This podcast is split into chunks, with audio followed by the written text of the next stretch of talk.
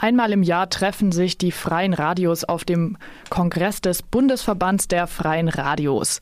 Und dieses Jahr bzw. am vergangenen Wochenende fand er in Rostock in Mecklenburg-Vorpommern statt. Organisiert wurde der Kongress vom dortigen Freien Radio, dem Radio LOHRO, steht für Lokalradio Hansestadt Rostock. Und jetzt ins Studio gekommen ist Andreas. Er war am Wochenende in Rostock. Ja, für alle, denen jetzt BFR-Kongress nicht sofort was sagt, um was geht es denn bei diesem Kongress erstmal? Ja, er begann schon. Bin ich zu hören?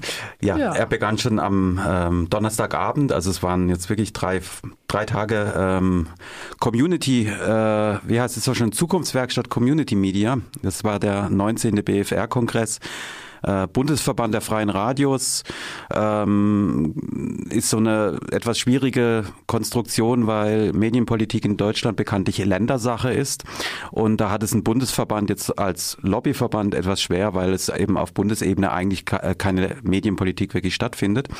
Insofern ist dieser Kongress etwas, wo sich die Freien Radios in Deutschland austauschen, wo man sich vernetzt und seit einigen Jahren ist schon ein recht großer Bereich eigentlich, dass es in fast allen Radios mittlerweile Redaktionen wie hier auch bei uns bei Our Voice gibt mit Geflüchteten.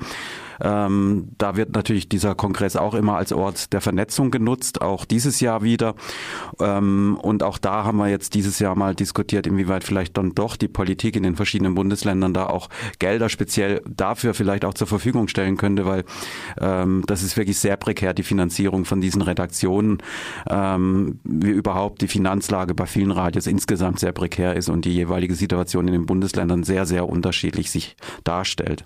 Das ist auch immer Thema.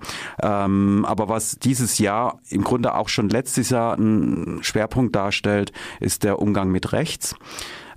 Es gibt einfach mittlerweile bei vielen Radios das Problem, dass man sich irgendwelchen Anfragen oder auch Angriffen indirekt oder auch direkter von rechter Seite ausgesetzt sieht. Dass es Unterlassungsverfügungen, Unterlassungserklärungen, was weiß ich, also diese ganzen kleinen juristischen Angriffe von Seiten der AfD gibt, über die Parlamente und was weiß ich, auch um vielleicht an die Fördermittel irgendwie kappen zu können oder Einfluss zu nehmen, all diese Dinge. Das war ein ganz großes Thema auf dem Kongress. Isabel, du willst was fragen, merke ich. Nee, eigentlich jetzt nicht direkt, aber du hast ja vorhin dann gemeint, dass eben bei dem Feld es auch so einen kleinen Eklat gab, beziehungsweise man es ja auch in den Medien sieht, dass sie sehr unsicher sind, wie sie denn eben mit diesem ganzen Thema rechts umgehen sollen, um das nicht selber noch zu befeuern oder dem noch Vorschub zu geben.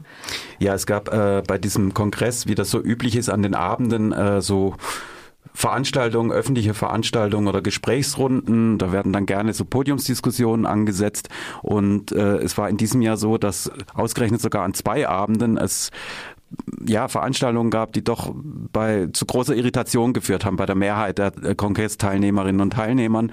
Vor allen Dingen dann die erste Veranstaltung war im Grunde wirklich ein Eklat, weil dort zu einer Runde über Gegenöffentlichkeit zu diesem Thema eingeladen wurde und es ist ja mittlerweile bekannt, dass gerade von rechter Seite, wo ja sehr viele Verschwörungstheorien auch im Raum stehen, der Begriff Gegenöffentlichkeit mittlerweile auch längst verwendet wird. Allerdings in einem ganz anderen Sinne, als wir das verwenden. Und mittlerweile ist es, das muss ich jetzt nach Rostock sagen, so, dass diese Rechten auch dann zum Teil bei uns eingeladen werden. Also es war ganz konkret so, dass da wirklich so ein Querfrontler saß, eigentlich schon jenseits der Querfront, nämlich Paul Schreier, der eben auch aus dem Umfeld von Jürgen Elsässer kommt und dem Compact Magazin. Kannst du kurz sagen, wer Jürgen Elsässer ist? Vielleicht ist es nicht allen jetzt sofort ein Begriff. Naja, das ist ja einer, der irgendwie das ist ja im Grunde jetzt fällt mir das Stichwort dafür, also im Grunde ein Paradebeispiel dafür, Paradebeispiel ist das falsche Wort, aber jemand, der eben aus der radikalen Linken kommt und dann plötzlich bei der radikalen Rechten gelandet ist. Also etwas sehr Beunruhigendes. Es gibt eben diese Querfront, die dieses Milieu, wo sage ich mal, auch linke Leute rechts offen sind. Und diese Situation hat sich eben bei uns da in Rostock so dargestellt, dass da jemand eingeladen wurde, der Bücher geschrieben hat über den 11. September, der sich, glaube ich, wenn ich das richtig gesehen habe, auch nach außen offiziell als Putin-Versteher verkauft, der einen ganz starken antiamerikanischen Impuls hat und der wirklich einfach diesem rechten Milieu zuzuordnen ist, der ein Rechter ist und der hat aus meiner Sicht und aus Sicht der anderen Teilnehmerinnen und Teilnehmer auf so einem Kongress natürlich absolut nichts zu suchen und schon gar nicht zum Thema Gegenöffentlichkeit. Und das Peinliche war leider auch, das hat man gemerkt, dass Radio Lora, was ihn eingeladen hat und die Veranstaltung ausgerichtet hat, da auch einen Eiertanz aufgeführt hat. Also das wurde nicht öffentlich bekannt gegeben, wer kommt da eigentlich, welche Art Veranstaltung ist das. Es war nur eine Gesprächsrunde, weil es intern bei LOHRO eben auch heftig diskutiert wurde, wie man damit umgeht. Und als Kompromiss wollten sie dann eben keine Podiumsdiskussion machen, weil man wollte ihm kein Podium bieten, sondern nur eine Gesprächsrunde. Das ist natürlich Blödsinn. Also es ist trotzdem eine öffentliche Veranstaltung. Noch dazu in einem Rahmen wie diesem BFR-Kongress, wo, ich habe es ja schon auch erwähnt, Leute drunter sind, die auf besondere Weise auch unter den Rechten leiden, viel stärker als wir weißen Kartoffeln. Und also das war wirklich ein Eklat und führte dann auch zu großen Diskussionen. Es gab dann auch von Radio LOHRO eine Stellungnahme am nächsten Tag, eine Entschuldigung. Aber es hat sich dann weiter fortgesetzt, muss man leider dazu sagen, weil am Samstagabend die nächste Abendveranstaltung auch, recht lebendig war. Da wurde Matthias Brotkorb eingeladen, der, glaube ich, jetzt, wenn ich ihn richtig verstanden habe, noch 2-3 Tage bei der SPD ist. Ein ehemaliger Minister aus Mecklenburg-Vorpommern, der vor einigen Jahren das Portal Endstation Rechts gegründet hat. Also wirklich jemand, der eigentlich gegen rechts erstmal sagt, dass er vorgehen will.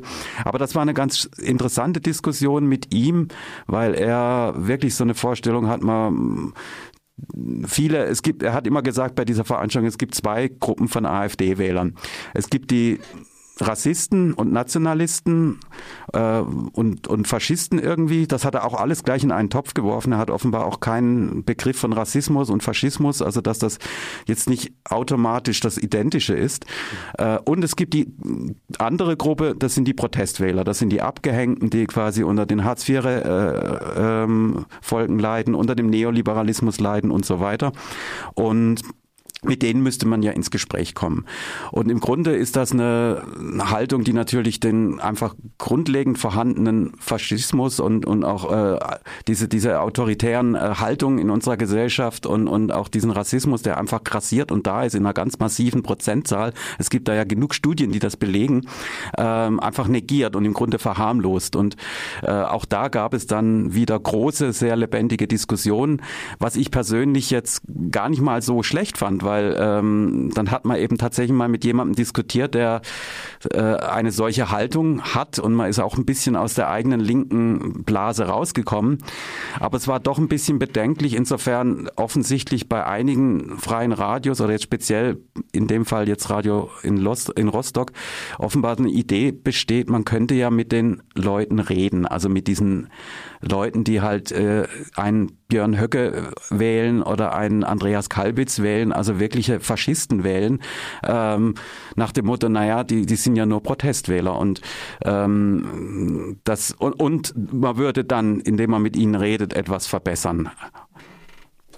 Ja, jetzt ich, die hier bei Radio Dreieckland mitmacht und teilweise schon auf Treffen freier Radios war, verbinde die sehr mit einer linken Orientierung, wo eben auch bestimmte Anti-Haltungen, also Antisexismus, Antirassismus, Antifaschismus zum Grundverständnis gehören. Ja, hat das jetzt irgendwie gezeigt, ja, freie Radios sprechen eben nicht unbedingt mit einer Stimme, sondern sind vielleicht auch sehr viel geteilter in ihrer Gesamtheit? Also ich glaube, auch freie Radios sind in sich nicht alle mit einer Stimme. Also auch Radio Dreieckland ist ja ein sehr vielfältiges Projekt. Und auch würde ich den Rostockerinnen und Rostockern nicht unterstellen, dass sie jetzt alle da gleich drauf sind. Aber es ist offensichtlich so, dass dieses Querfrontmilieu einfach da ist. Auch wir hatten ja hier schon Leute, die mit sowas sympathisieren. Aber Bei uns herrscht einfach eine Kultur, wo klar ist, das gehört nicht zu uns ins Programm. Das wollen wir auch nicht in unserem Projekt haben. Also Radio Dreieckland ist ja wie viele andere freie Radios auch ein sozialer Raum. Es ist ja nicht einfach nur ein Sprachrohr. Und das sind einfach, da gibt es auch Statuten bei anderen Radios, die zum Beispiel ganz klar sagen, Leute, die mit sowas sympathisieren, wie zum Beispiel mit den Identitären oder mit, die wollen wir auch gar nicht im Radio haben, noch bevor sie irgendwie ein Mikrofon kriegen. Und ich denke, im Großen und Ganzen, ja, diese Grundhaltung ist nach wie vor vorhanden, aber es gibt vielleicht doch, oder es wäre nochmal zu diskutieren, das haben wir dann eben auch infolge dieser beiden Veranstaltungen am Sonntag noch gemacht, was das denn jetzt eigentlich für das Grundverständnis der freien Radios bedeutet. Denn es gibt diesen Rechtsruck in der Gesellschaft und das ist einfach das große Thema, mit dem wir umgehen müssen. Und es gibt eine digitale Blase, wo unglaublich viel Hate Speech und unglaublich viel Verschwörungstheorien und stattfindet, wo wir auch so ein bisschen daneben stehen und auch einen Umgang mit finden müssen. Und da ist es ganz wichtig, eine ganz klare Kante zu zeigen, dass diese Verschwörungstheorien, diese Querfront, dieses Rechtsoffene bei uns nichts zu suchen hat, dass man sich da wirklich auch dass man da eine Kultur schafft, dass das auch klar ist, und dass man so auch auch in die Linke, ins linke Milieu oder in die Linken halt rein wirkt. Und weil es gibt diese Rechtsoffenheit eben. Und ich denke, es gibt so ein komisches Verständnis von freiem Radio, oder das hat sich so ein bisschen herausgebildet, man kann ja mit allen reden. Also so ein falsches Verständnis von dem, was früher vielleicht mal so die Idee von einem offenen Mikrofon war. Und ein Verlust von einer journalistischen Sorgfalt. Und es wurde gerade bei diesem Abschlusspanel auch nochmal betonen, dass gerade diese journalistische Ebene etwas ganz Wichtiges ist. Also dass so ein gewisses journalistisches Handwerk, auch so sehr wir uns vielleicht jetzt hier als freies Radio als anderes Medium begreifen, für uns trotzdem auch gilt. Und es eben nicht sein kann, dass ich mich jetzt mit Leuten, die AfD wählen, mal einfach so zusammensetze und dann einen Dialog führe. Also da gibt es einfach nochmal journalistische Standards und auch die Frage, was will ich eigentlich überhaupt? Also für was mache ich ein Medium, für was mache ich ein Radio? Und das sind Diskussionen, die offenbar geführt werden müssen.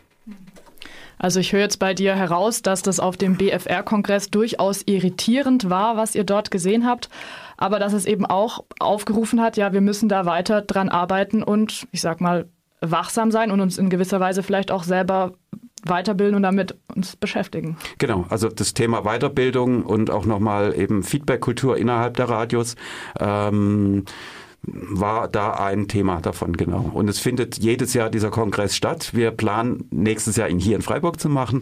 Und dann wird man weitersehen. Es wird ja natürlich auch dazwischen noch weiter darüber diskutiert. Aber es ist wirklich das große Thema im Moment, ja. Vielen Dank, Andreas, dass du hier vorbeigekommen bist und über den BFR-Kongress berichtet hast. Der fand am Wochenende in Rostock statt.